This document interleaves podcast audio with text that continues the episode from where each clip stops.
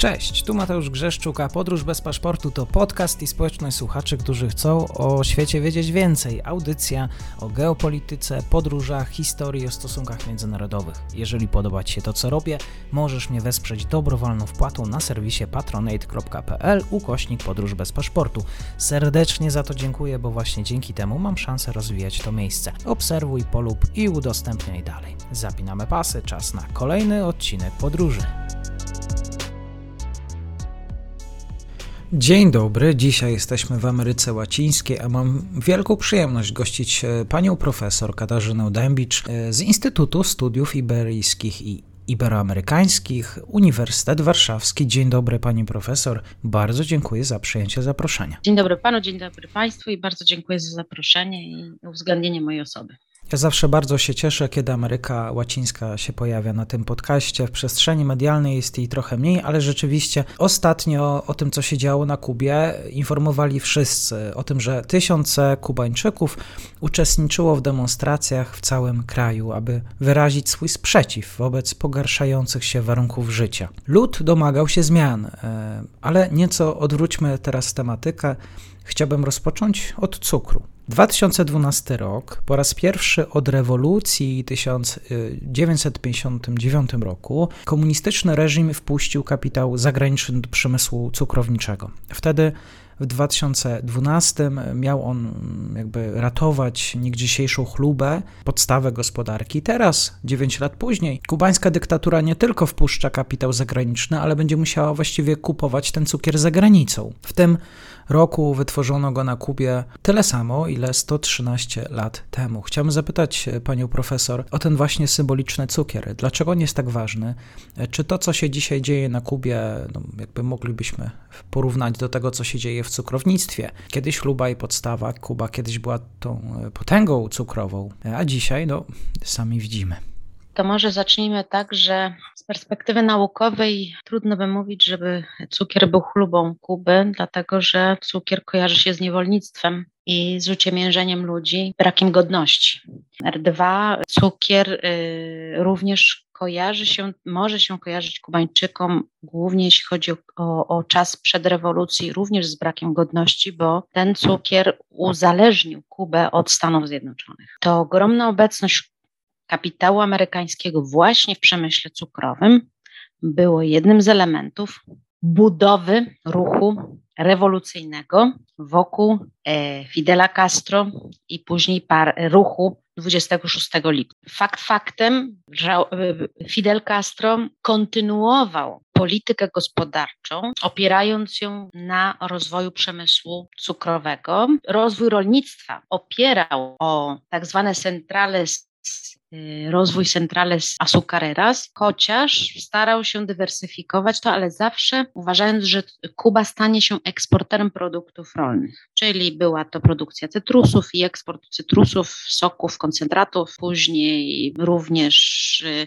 pomysł na rozwój hodowli bydła i produkcji mleka, w ogóle pomysł spalił na panewce, ze względu nie tylko na, na jakby złe ulokowanie, ale także na warunki klimatyczne Karaibów, które jednak y, są bardzo trudne, żeby rozwijać taką przemysłową hodowlę bydła. Więc szczególnie tego, nie na mięso, a mm, które byłoby mm, jakby wykorzystywane do produkcji mleka, tak? I produktów y, mlekopochodnych. Także cukier uzależniał Kubę. To znaczy produkcja cukru na tak ogromną skalę, w, czyli powyżej 5 milionów ton, głównie przeznaczonych na eksport, pogłębiało uzależnienie Kuby. Było to w czasach kolonii uzależnienie od Hiszpanii, chociaż to uzależnienie zawsze istniało, ale jakby gospodarcze. Później po uzyskaniu, czy też po przejściu pod administrację Stanów Zjednoczonych, głębokie uzależnienie od,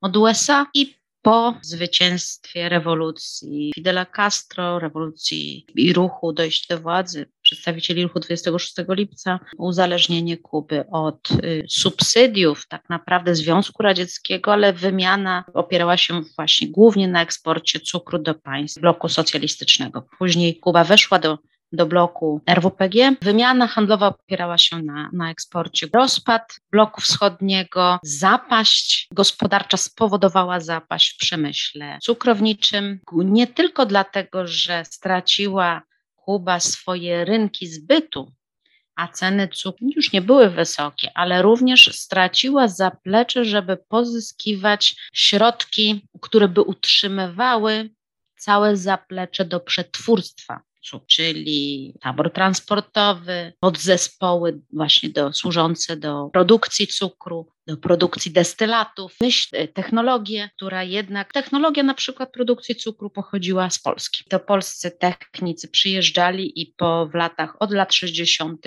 szkolili kubańskich, e, kubańskie kadry i Polska również jakby uczestniczyła w budowaniu tego nowego przemysłu. Od 2012 roku Pan dał taką y, datę, która może być słuchaczom kompletnie nie, mogą jej nie kojarzyć, dlaczego akurat 2012. W 2008 roku do władzy formalnie już dochodzi Raúl Castro, on wprowadza pierwsze reformy, tym między innymi reformę dotyczącą inwestycji zagranicznych na Kubie, dosyć dynamicznie rozwijają się, tak, powstają tak zwane spółki joint venture. W 2012 roku Kuba podpisuje, w 2011 albo 2012 roku, teraz nie pamiętam, podpisuje również porozumienie z Brazylią. I Brazylia oprócz zaangażowania w budowę, rozbudowę portu w Mariel, który jest strefą ekonomiczną Kuby, gdzie inwestują firmy meksykańskie, na przykład chińskie,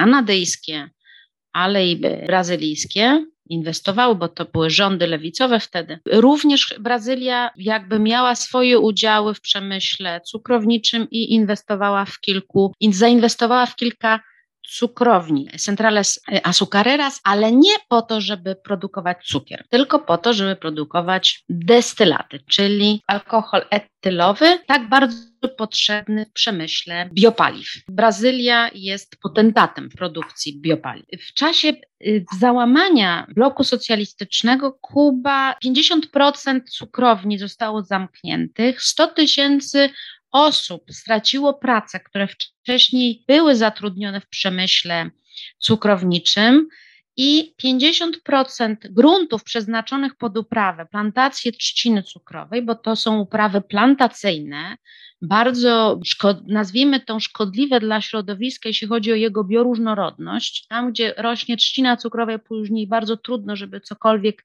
urosło ze względu na jej ekspansywność, podłoże, nawozy, które się stosuje, etc. Także wypalanie później, bo również, żeby ułatwiać e, zbiory, to wypalano te pola. Tak naprawdę gospodarka, która upadła na Kubie po 1991 roku, trzeba było ją reanimować. Jednym ze sposobów było od 2010 roku wprowadzanie reform, które by w jakiś sposób dały możliwość nie tylko inwestorom z zagranicy, pozwoliły inwestowanie w rolnictwo, no bo to jest część rolnictwa, prawda, uprawa trzciny cukrowej i jej przetwórstwo i przemysł, ale również ludności kubańskiej, żeby odzyskiwać tereny, które stały się nieużytkami. Wielkie plantacje porosły, bardzo trudne dla karczowania krzewy, które zresztą są krzewami inwazyjnymi pochodzącymi z Afryki, kolczaste, sucholubne, dostosowujące się do każdych warunków ekstremalnych. No bardzo ekspansywna roślina. No niewiele osób chciało się podejmować, też trzeba było stworzyć takie warunki atrakcyjne, tak atrakcyjne warunki, żeby zachęcić ludność Kubańczyków, żeby również chcieli zająć te tereny i w jaki sposób je przywrócić, tak, dla mhm. rolnictwa. Mhm. I nowe działania rządu kubańskiego po 2010 roku dały taką możliwość. Prawo kubańskie dzisiaj daje możliwość inwestowania sektorowi prywatnemu, kubańskiemu również, w rolnictwo. I te, mm, część y, tych terenów została, niewielka część sprzedana, ale większość z tych terenów państwowych daje się w dzierżawę. Państwo kubańskie mm, daje w dzierżawę na 10 lat na razie takie obszary, to są od kilku do kilkudziesięciu hektarów można dzierżawić. Również od dwóch lat, chyba jeśli się nie mylę, Kubańczycy mogą również pozyskiwać kredyty na rozwój od państwa, na rozwój jak działalności rolnej. Produkty pochodzące właśnie z działalności rolniczej mogą nie tylko sprzedawać państwu, ale również mhm. oddawać do takich skupów, które no ze względu na kryzys, dzisiaj w jakim znajduje się bardzo głęboki kryzys, w którym znajduje się Kuba, one również cieszą się dużym powodzeniem, bo są o wiele bardziej skuteczne, jeśli mhm. chodzi o rozprowadzanie, dystrybucję produktów mhm. wśród ludności, tak, to tak, mhm. takie hurtownie produktów rolnych, no ale i tak, i tak muszą Kubańczycy odpowiednie ilości przekazywać, sprzedawać państwu, tak, są limity, których obligują, a wynika to z tego, że państwo kubańskie jest nadal państwem bardzo opiekuńczym i istnieją produkty, które wchodzą w tą podstawowy koszyk żywieniowy, y, który jest y, podlega subsydiom, tak, jeśli chodzi o ceny, że Kubańczycy mają do nich dostęp, chociaż on się zredukował zdecydowanie w przeciągu ostatnich od 2019 roku. Dzisiaj przemysł, znaczy cukier, ustąpił miejsca innym gałęzi, innym sektorom gospodarki i są to sektory takie jak turystyka, sektor wydobywczy, który zawsze był obecny, a także no, tak zwane eksportowe produkty kubańskie, znaczy biotechnologii sektor oraz sektory tak zwane, które, które, znaczy produkty, które eksportuje Kuba, a wchodzące w tak zwaną działalność, czy też politykę soft power y, rządu kubańskiego, czyli eksport usług medycznych mhm, i mhm. edukacyjnych. No właśnie, reżim e, stwierdził, że największym e, problemem tego cukrowego zamieszania, tej cukrowej katastrofy jest właśnie amerykańska blokada gospodarcza. Jak wyglądają te kontakty y, ekonomiczne pomiędzy krajami i czy właściwie Kubańczycy liczą na tych turystów, bo pewnie o tym sektorze pani za chwilę powie. Może zacznę od tego, że czy Kubańczycy liczą, czy państwo liczy? Państwo na pewno liczy na sektor turystyczny. Od 1995 roku, kiedy przyjmuje się, że kończy się okres, który nazywany był periodo especial, tego specjalnego etapu, w którym Kuba pogrążyła się w tak zwanej ciemności, czyli głębokim kryzysie autarki gospodarczej. I w 1995 roku Fidel Castro na jednym z przemówień właśnie ogłosił, że turystyka powraca do łaski będzie jednym z sektorów, ważnych sektorów gospodarki kubańskiej, którym państwo będzie rozwijało działalność w sektorze turystycznym i otworzy się na ruch dla turystów z zagranicy, tak, dla turystyki międzynarodowej. Oczywiście embargo, czy też nazwiemy to blokadą, używam dwóch terminów z tego względu, że w zależności od kto używa, najczęściej identyfikowany jest albo jako osoba, która jest antykastrowska albo prokastowska. Ja używam obydwu, żeby nie wiązano mnie jakby z żadną z opcji czy stanowisk politycznych, bo nie o to chodzi, ale nazwijmy to restrykcje, które nałożono na Kubę od y, początku lat 60. i zacieśniano, i chyba prawo Helmsa Bartona jakby naj, najsilniej jakby zacieśniło ten krąg kontroli gospodarki kubańskiej przez Stany Zjednoczone, bo tak to należy rozumieć, czyli te restrykcje nakładane na Kubę przez Stany Zjednoczone, ale także na państwa trzecie, nie są niczym innym jak e, kontrolą gospodarki kubańskiej, rozwoju gospodarczego Kuby. Kontrolą, ale także uniemożliwianiem w pewnych obszarach nawiązywania relacji gospodarczych. I tak się dzieje z turystyką, która rozkwitła od 21 roku, w XXI wieku, przepraszam, a szczególnie w okresie zbliżenia Kuby ze Stanami Zjednoczonymi za prezydentury Baracka Obamy. I to też dlatego, że zniesiono obostrzenia dotyczące podróży obywateli Stanów Zjednoczonych na Kubę. Kuba również zniosła restrykcje co do wizy Kubańczyków mieszkających za granicą którzy pozbawieni zostali obywatelstwa, wyjechali tak naprawdę nielegalnie w latach 70. i 80. z Kuby, przywróciła im prawa obywatelskie, w tym względzie. Zwiększono połączenia lotnicze, przywrócono transport y, pasażerski, morski, czyli te wielkie cruiser ships, które wpływały do zatok, czy to miasta Santiago de Cuba, czy Hawany, tak, i urozmaicały, nazwijmy to ten pejzaż, ale także oferty, tak, dla turystów w jaki sposób y, odwiedzać Kubę. Dzięki temu dynamicznemu rozwojowi turystyki stała się ona jednym z ważniejszych sektorów, znaczy tworzenia produktu krajowego brutto. Około 30% produktu krajowego brutto Kuby pochodzi właśnie z sektora, z, z przychodów y, z turystyki. Również po 1995 roku państwo kubańskie, rząd zaczął uśmiechać się, ja bym powiedziała kolokwialnie, puszczać oko do sektora prywatnego, najpierw bardzo nieśmiało, dając możliwość tak zwanej prywatnej inicjatywie indywidualnej, czyli osoby mogły w bardzo limitowany sposób prowadzić e, działalność gospodarczą jednoosobową i w miarę czasu, a szczególnie właśnie kiedy to Raul Castro doszedł do władzy po 2006 roku, między 2006 a 2008 rokiem on był delegowany tak, do do zastępowania Fidela Castro. Natomiast od 2008 roku już formalnie był przewodniczącym państwa i zaczęto zwiększać możliwości prowadzenia działalności prywatnej i jednoosobowej, jak i mikroprzedsiębiorstw, małym przedsiębiorcom. Najpierw to było kilkadziesiąt zawodów, później 109 i tak zwiększano. Dzisiaj jest to chyba ponad 300, tak?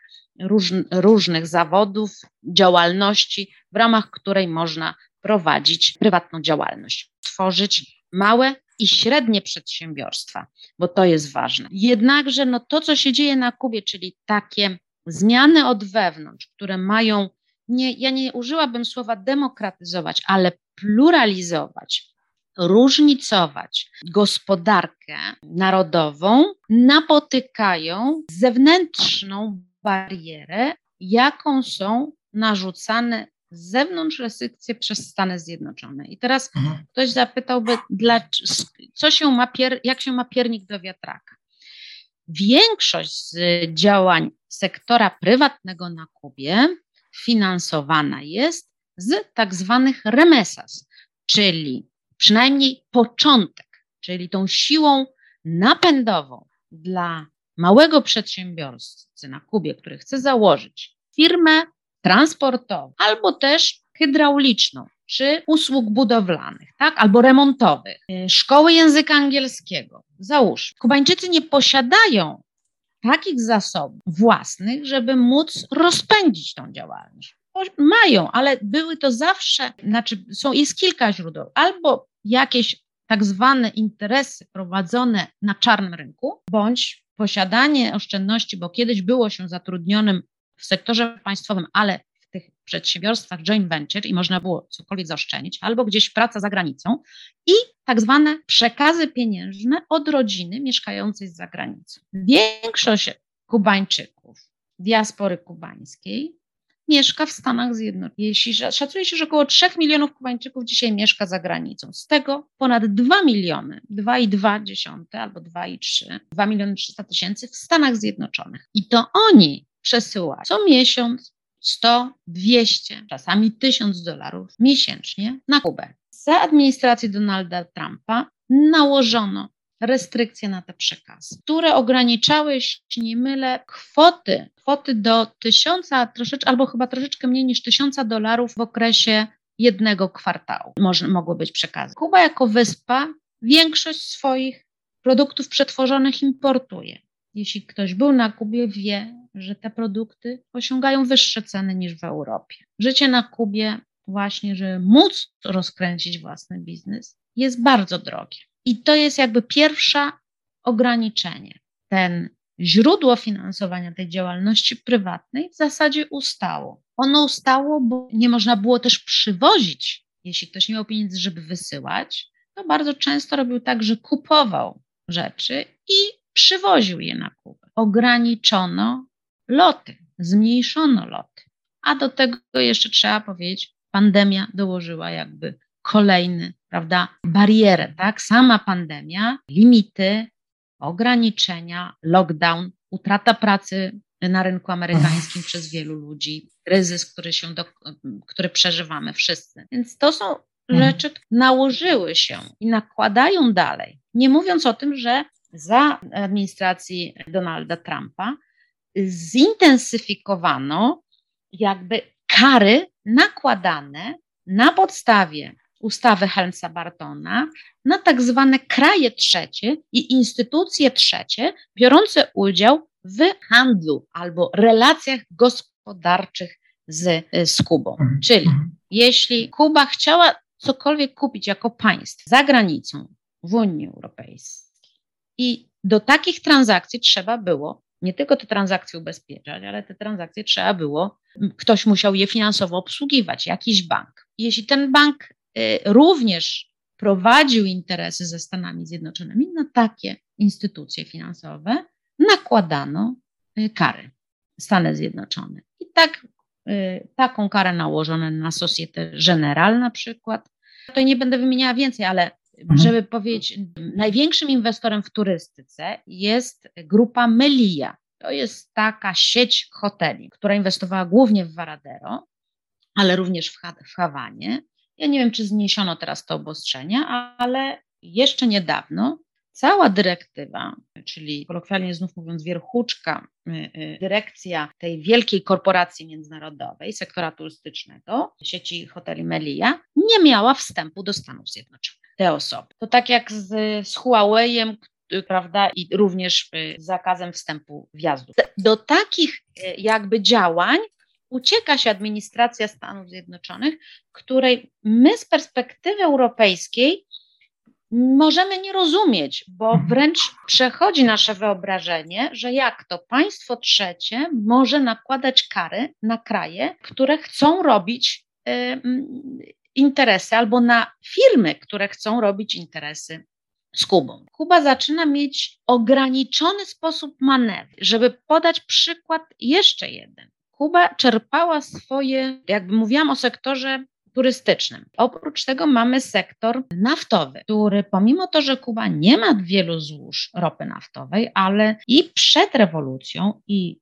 w czasie i po 59 roku i i również po 1991 roku, no Kuba musiała zapewniać sobie dostawy ropy naftowej, bo jej proces wytwarzania energii elektrycznej opierał się właśnie na surowcach nieodnawialnych, na źródłach nieodnawialnych i głównie ropie naftowej. Jeśli do 1991 roku tym dostarczycielem ropy naftowej było, było Związek Radziecki, tak y, od 2000 roku stało się Wenezuela. W momencie, kiedy Wenezuela wpadła w kryzys, te zmniejszano kryzys ekonomiczny i później polityczny, zmniejszały się te dostawy ropy, ale znów do tego doszły restrykcje nakładane przez administrację Trumpa. Firmy ubezpieczeniowe, które ubezpieczają te wielkie tankowce transportujące ropę naftową, na, na nie zostały, były nakładane kary, więc wycofywały się z ubezpieczenia na przykład tankowców, które woziły ropę naftową z Wenezueli na Kubę. No i podjęcie ryzyka, także te, ten, ten transport zmniejsza się z wielu powodów. Nie tylko tego, że Wenezuela jest w stanie kry, kryzysu, chociaż drastycznie zmniejszyła mhm. swoje dostawy. No i tak można było wymieniać mhm. y, y, te, te elementy, które do, dokładają się. To jest, mhm. nie można zrzucać jakby na jeden. To są takie cegiełki, które ciążą Kubie i dzisiaj ciążą Zdecydowanie, bo mamy kryzys sanitarny, który ograniczył y, przychody z turystyki, ograniczył jakby przychody z tego, co generowała w siebie turystyka. I oprócz tego, ze względu na sankcje, wiele firm mm, no, nie podejmuje ryzyka, które wcześniej można było podjąć, bo wiadomo było, że istnieją na papierze sankcje, ale one nie są Bardzo dziękuję za tę opowieść. Myślę, że jeszcze nie raz zaproszę panią profesor tutaj do mnie na podcast. Będziemy rozmawiać i o innych aspektach kubańskiej rzeczywistości. Tymczasem moim gościem była pani profesor Katarzyna Dębicz, Uniwersytet Warszawski. Bardzo dziękuję. Również. Do widzenia.